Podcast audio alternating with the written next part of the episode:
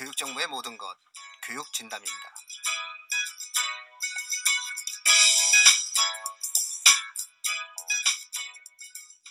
안녕하세요. 교육 진담입니다. 아, 오늘은 수시 전형의 또 하나의 방식이죠. 논술 전형에 대해서 한번 알아보는 시간 갖도록 하겠습니다. 아, 오늘 논술 전형에 대해서 말씀해 주실 분은 예, 목소리 좋으신 장인수 선생님 나오셨, 나오셨습니다. 네, 안녕하세요. 안녕하세요. 그리고 예, 김홍창 소장님 나오셨습니다. 네, 안녕하세요.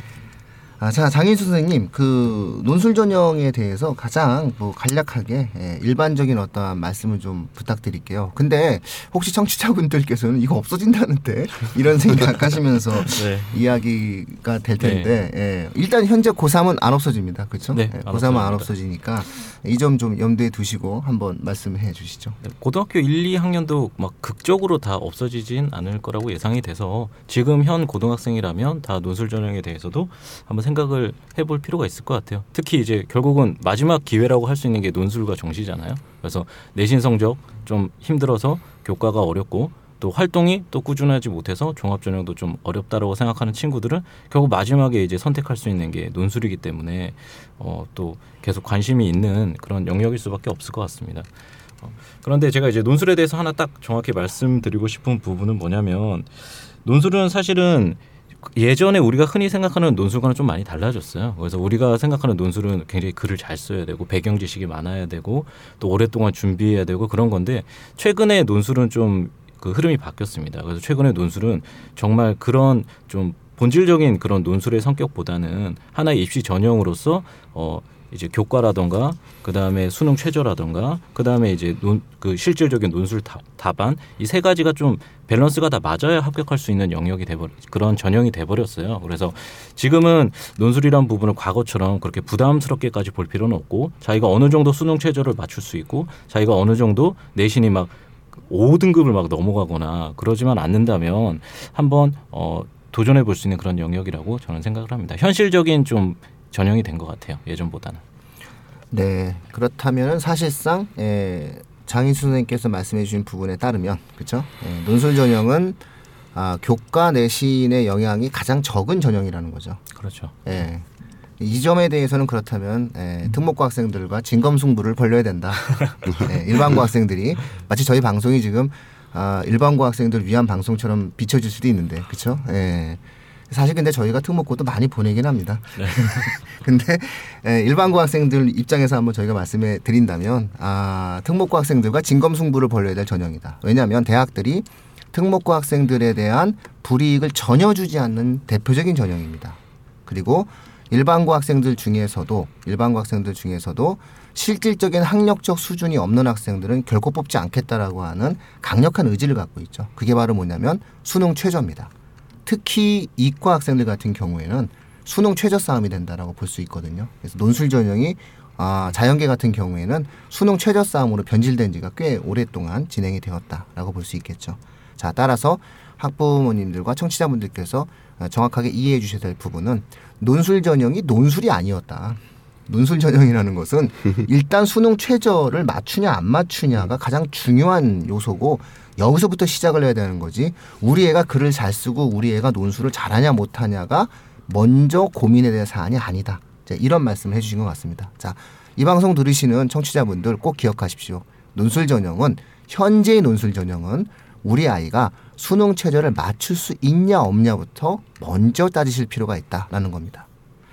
자, 두 번째로 네. 뭐또 얘기해 주실 부분이 있으면 김홍창 선생님 한번 말씀해 주십시오. 어, 뭐 좋은 말씀 해 주셨는데 그 안 할 수는 없는 전형인 것 같아요. 준비를 안 할 수는 없을 것 같아요. 좀 애매하죠. 3등급, 4등급 내신에서 그렇고 네, 수능 최저를 어느 정도 맞출 수는 있겠다라고 하는 학생들한테는 경쟁률이 뭐 높다 하더라도 이것을 포기할 수 없는 전형인 거는 맞다. 이것을 이게 좀 가능성이 없다 하더라도 이것은 해야만 하는 전형이고 준비를 하는 요소 중에 하나인 것은 분명한 것 같아요. 모두가 다 할 필요는 없겠지만 필요한 학생들한테는 어쩔 수 없이 무조건 해야만 하는 어, 그런 부분들이 있다고 생각을 하고 아까 인수쌤도 말씀하셨지만 뭐 되게 대단히 글을 잘 쓰고 이래야 되는 건 아니니까 사실 준비하는 것이 저희 음, 일반적으로 생각하는 것보다는 좀 적을 수는 있겠다라고 생각을 하거든요. 예.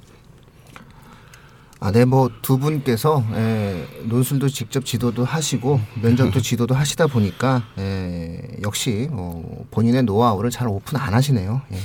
자, 에, 뭐 청취자분들께 또 그럼 제가 말씀드리고자 한다면 어, 이분들께서 말씀하시고자 하는 어떤 내용들을 정리를 해보면 그러면 논술이 뭐냐? 그럼 수능 최저를 맞춘 우리 아이가 논술을 준비한다고 했을 때 이 논술을 도대체 어떻게 준비해야 되냐라고 이야기할 때 인문계 같은 경우에는 과거에는 사실상 어떠한 장문의 형식의 어떠한 논술이었다면 최근의 논술의 경우에는 답을 찾아가는 과정으로서의 논술로 바뀌었다는 거죠.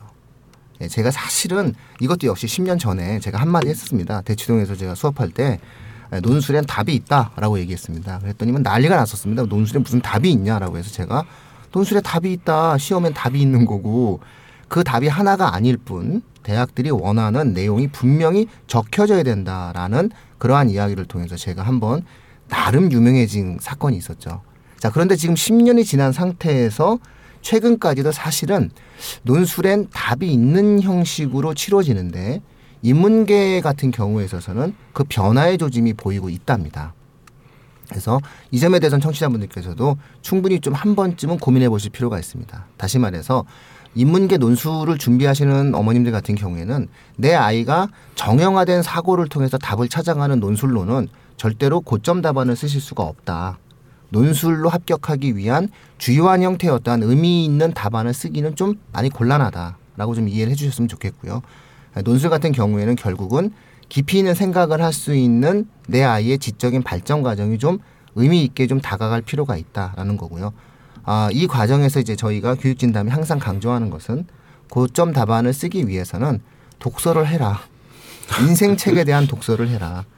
그 과정에 대한 세상을 이해하고 해석할 수 있는 능력을 가져라. 그것이 인문 논술의 본질이다라고 말씀드리고 싶습니다. 아, 자연계 논술 같은 경우에는 아, 실력적 부분이 굉장히 중요하게 이야기되어질 수 있습니다. 그래서 어, 수능 최저를 통해서 어, 수학이라든가 과학에 대한 깊이 있는 이해를 하고 이것을 가지고 해석적 능력을 갖고 있는지 없는지를 평가하는 시험이기 때문에 조금 연습을 좀 할 필요도 있고 결국은 예, 인문계보다는 자연계 쪽이 논술의 변별력을 보다 더 많이 가질 수 있다라고 이해하시면 될 것 같아요.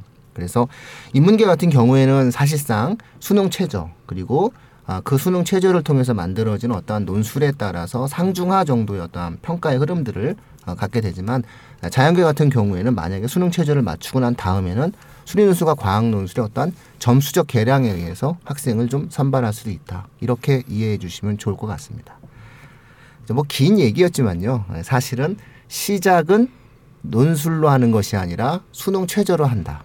요거 꼭 기억해 주시고요. 마무리는 네, 논술의 실력인데 그 논술의 실력이 인문계 같은 경우에는 답을 찾아가는 정형화된 글쓰기보다는 독서를 통한 깊이 있는 사고를 할 수 있는 학생이 유리하고 이과 학생들 같은 경우에는 무조건 해당되어지는 수리과학적인 형태의 능력이 있는 학생이 유리하다. 이렇게 이해해 주시면 좋을 것 같습니다. 오늘 좀 길었는데 예, 그래도 좋은 시간이 되었기를 바랍니다. 예, 오늘 교육진담 마칩니다.